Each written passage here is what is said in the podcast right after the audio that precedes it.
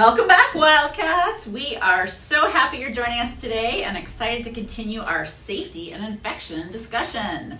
I'm Dr. Z and I'm with, Dr. D, hey, hey, hey. and we are still in our November episodes with our VIPs for the month, MJ Gibney and Grace Milner. Welcome back. If you forgot, there are two of our fourth semester and graduating nursing students. So we are again excited to have them. Yes, and thank you, almost nurses, for taking the time out of your day to put this together. You have to promote these two episodes to your peers now, so no pressure. Yes, you do. Um, we're slipping into the holiday season though. You get ready to graduate. Can you believe it? Is anybody going away for the holidays before we get into this? I leave for Hawaii tomorrow. I knew you were going somewhere, and that's why we had to do this podcast today. I'm going to work. Yeah. oh, you can't. You travel more than any of us. I'm going to Florida. It's I'm going to go see my grandchild. I just think they want to be fed by DoorDash. But um, anybody else? I'm going to Arizona, but not till the end of December. Oh, don't you do that every year? Yes, because it's Good cold here brain. and That's awful. me so too. You'll be in Vegas. I think. I'll be in Vegas. Vegas if I could get work off in this beginning of December. Mhm. So are you trying to get work off? What? Yeah, All right. And then we're going to Cancun together. we Mm. are. And I'm going to Wyoming. Wow. I'm going in their luggage. I go in yours, you come in mine. It's perfect. I'm going to get on my Peloton and just be where you're at, Las Vegas on the That's street. That's what I'm doing. I'm not And going. you guys will be studying. Have fun. Well, in this episode, episode four, we're going to take a, a deeper dive into donning and doffing of PPE. So putting on and taking off that PPE, Wait, what? What's donning it's putting it on. and doffing? taking it off. All Don't- right. I know. I was. I just for days I went around going doffing. Like there should be like a some kind of royalty to that.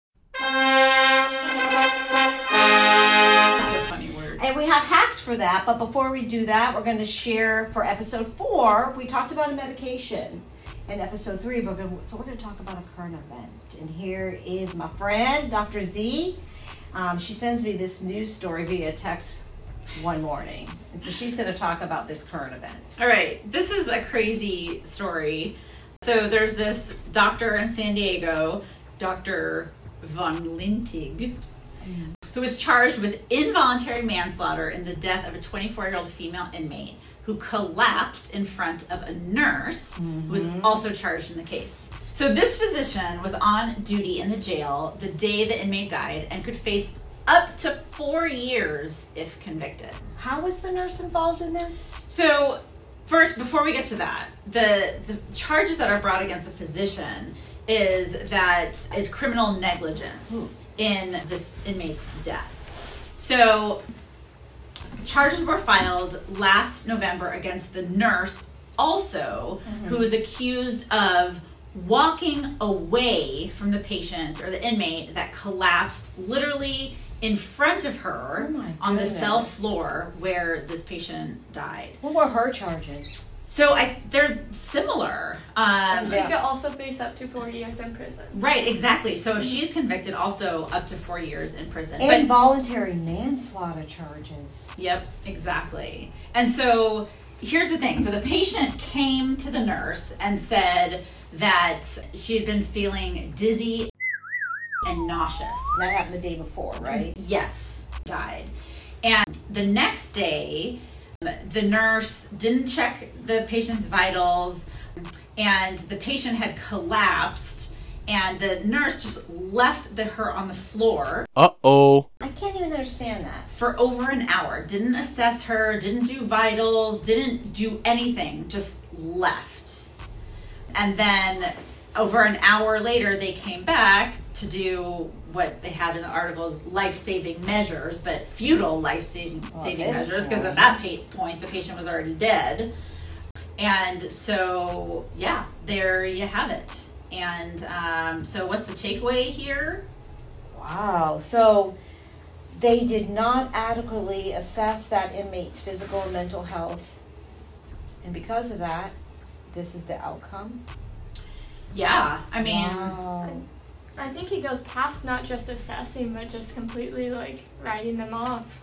I just can't get over the fact that the inmate passes out. I mean, I do watch 60 Days In. I know people fake illnesses and stuff, but she passes out and you don't even check the vital signs. Right. Or to check to make sure that Yeah. they're responsive or anything, right? Wow. And in my mind that that would truly would be negligence, right? That if you're the nurse on duty and there's a patient that even appears as though they need Right. medical attention You have to and you walk actively away. try to ignore that. I Right. understand, Like, man. I understand the charge now. Yeah. Involuntary manslaughter, without a doubt.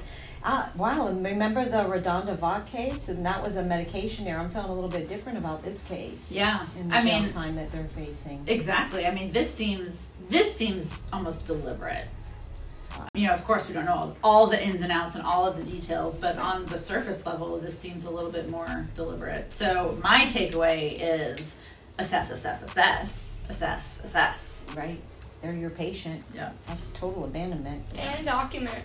And Document. Document. If you didn't document, It's not done. it didn't happen. Yeah, maybe they the, the nurse did did assess the Yeah. patient and then walked away, but there's no documentation. Well, we would like to did think it is not a bad nurse, that she is a good nurse, Yes, right? exactly. All right. Well, let's go ahead and switch gears because now we can. That was a great current event, though.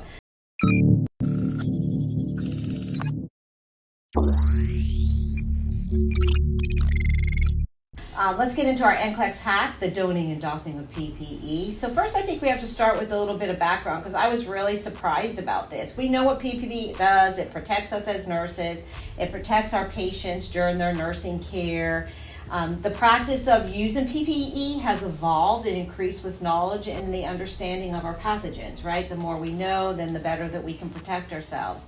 But did you know that the historical use of PPE really started being documented in the 70s? For some reason, I thought it went way back, but I guess not. Yeah. Uh, the CDC's recommendations for the use of gowns and gloves as standard practice was escalated during the HIV outbreak, which was in the 80s. Yeah, I mean nobody wore gloves before Right. before HIV. They like, did. and and then everybody wore gloves for everything all the That's time. crazy. It was a little overkill, Yep. right?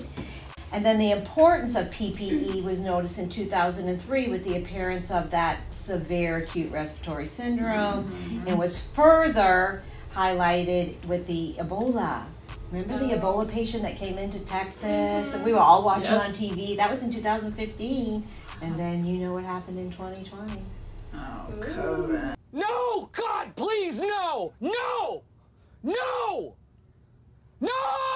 COVID. So now I think we've become almost experts on the use of PPE. We know all of these things. This is just knowledge, right? But then when you put it into an application NCLEX question, it, be, it can become more complex. Well, you have to know what kind of PPE you need for what kind of precaution you're dealing with. I think that's called clinical judgment. What? What? And that's exactly what you're going to get asked about on the NCLEX.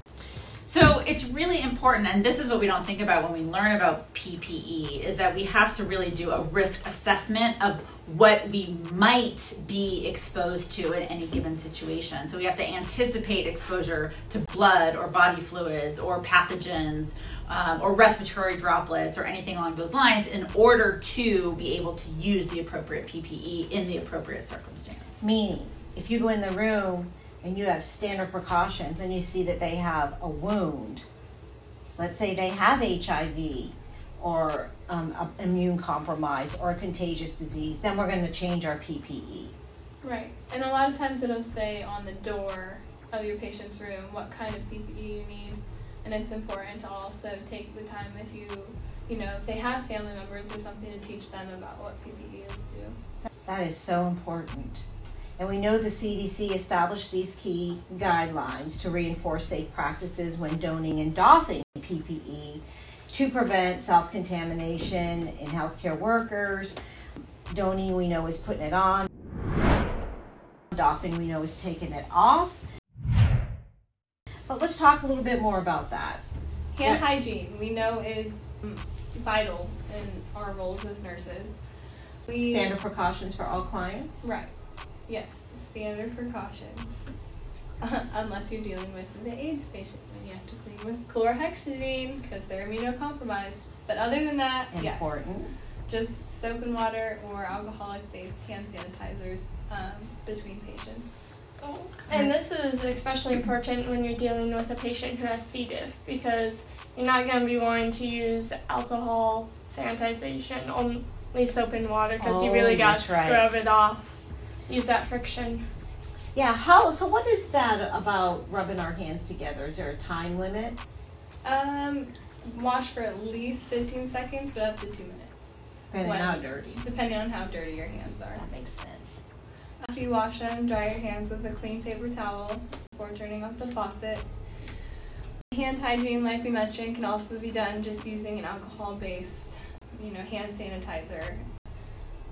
An alcohol-based product is recommended after contact with the client when the hands are not visibly soiled or contaminated with blood or body fluids, and after the removal of gloves. That makes sense. I mean, that's the kicker with with the sanitizers, right? Is that they don't actually they disinfect, but they don't clean. Right. Right. And if you can visibly see them dirty, I think I'd want soap and water, wouldn't you? Yeah. Right. My boys Without a wouldn't. doubt. My boys are like, I just cleaned, but their hands are all black. Let me lick it real quick. Wipe it on the pants. Wow. So that is hand hygiene. That was actually really good. So just in general, standard precautions becomes a little bit different with C. diff and AIDS. Good to know. What about like putting it on and taking off the? PPE? Yeah, so when you put it on, the first thing you're going to do is hand hygiene before you do anything else, just because everything's already clean. You don't want to be getting it dirty before you go in. Um, you're going to first put on the gown and make sure that it covers your whole body, is secure behind your neck and back. And then you're to put on a face mask or respirator depending on what patient's room you're going into, like we talked about last episode. Um, for a face mask, it's gonna tie uh, at the crown of your head and then also at the bottom of your neck. And so it has ear loops. If they have ear loops, place them around your ears. And then make sure it just fits snugly so you're not getting a lot of particles in. So what you're saying is you have to tie both of your ties of your mask? You do. Oh wow. How many How often do you also- see that? yeah, exactly. We're just one, One, place high. yes. But then also with with the wire for Mhm. the nose around the nose, making sure that there's a good fit um, Absolutely. around your nose Yeah. also. And then with the respirator, you want to make sure you have a fit test just because it is supposed to be a little more secure. Um, and make sure everything is, all the straps are tied securely as well with that. And then after the face mask, you're going to put on goggles or a face shield. Goggles worn alone are only to protect your eyes, but a face shield worn with a face mask needs to go all the way around your face. Um, and then you're going to do gloves at the very end and making sure that the gloves go on top of the gown so there's not any space between the two. Nice. That is a very favorite drag and drop on the NCLEX. So the hack for the PPE hack then is up the body, hands are last. Gown, mask, goggles, hands, are last. Up the body, hands are last. That was really good. What about doffing your PPE or taking it off? Doffing. doffing. So, the first thing you're going to do for doffing, according to the CDC, is you're going to remove your gloves. Um, so, you need to be aware that your gloves are contaminated. So, if your hands become contaminated during the process of you know, removing the gloves, then you immediately need to perform hand hygiene, which we mentioned earlier. That makes so much sense. Perfect. Yeah. The next thing you're going to do is remove goggles or face shield. Also, again, know that your goggles or and or face shield are contaminated. So, if your hands become contaminated again, there there again is a reason to do hand hygiene. Exactly. Next, you're going to remove your gown. Uh, same thing. When you Um, remove your gown, though, there's something that you might see on the NCLEX. They want you to know because are your hands dirty or clean? You've removed your gloves. Clean. So is your gown dirty or clean? Dirty. So how do we grab our gown? Remove the gown away from your neck and shoulders by touching the inside of your gown. Exactly. And note, this may not be what you see in practice. Exactly. But this is how you're supposed to do it. CDC recommended. Yes. Yep. Yeah, that's thank you, Dr. Z. And the last thing you're gonna do is remove your mask or respirator. Um, again, it is contaminated. So you're gonna grab the bottom and top ties or elastics of the mask or respirator and move remove without touching the front of the mask. If the mask has elastic that goes over the ears, remove the elastic from your ears and pull away from your face. And discard into the appropriate container. Look what the last thing that we have to do is Follow your organization's policy. no. Oh. Wash your hands. Oh, and wash your hands.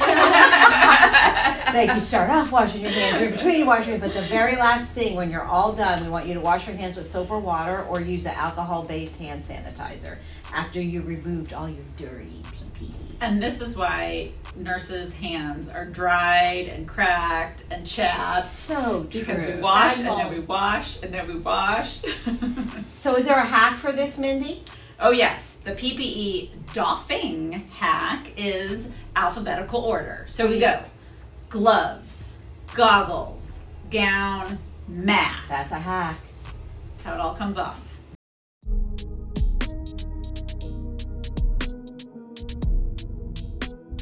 Well, I think that's it, guys. I think we've identified our hacks.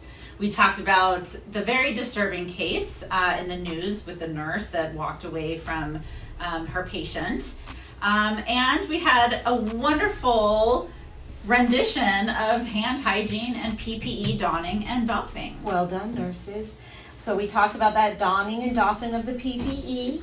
And we would like to once again thank you so much, Grace and MJ, for joining us today. Yes, thank you, thank you. Please stay in touch. Let Yes. us know how you're doing.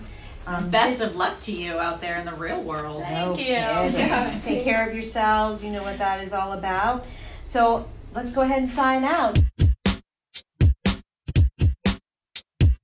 Don't be afraid of the water.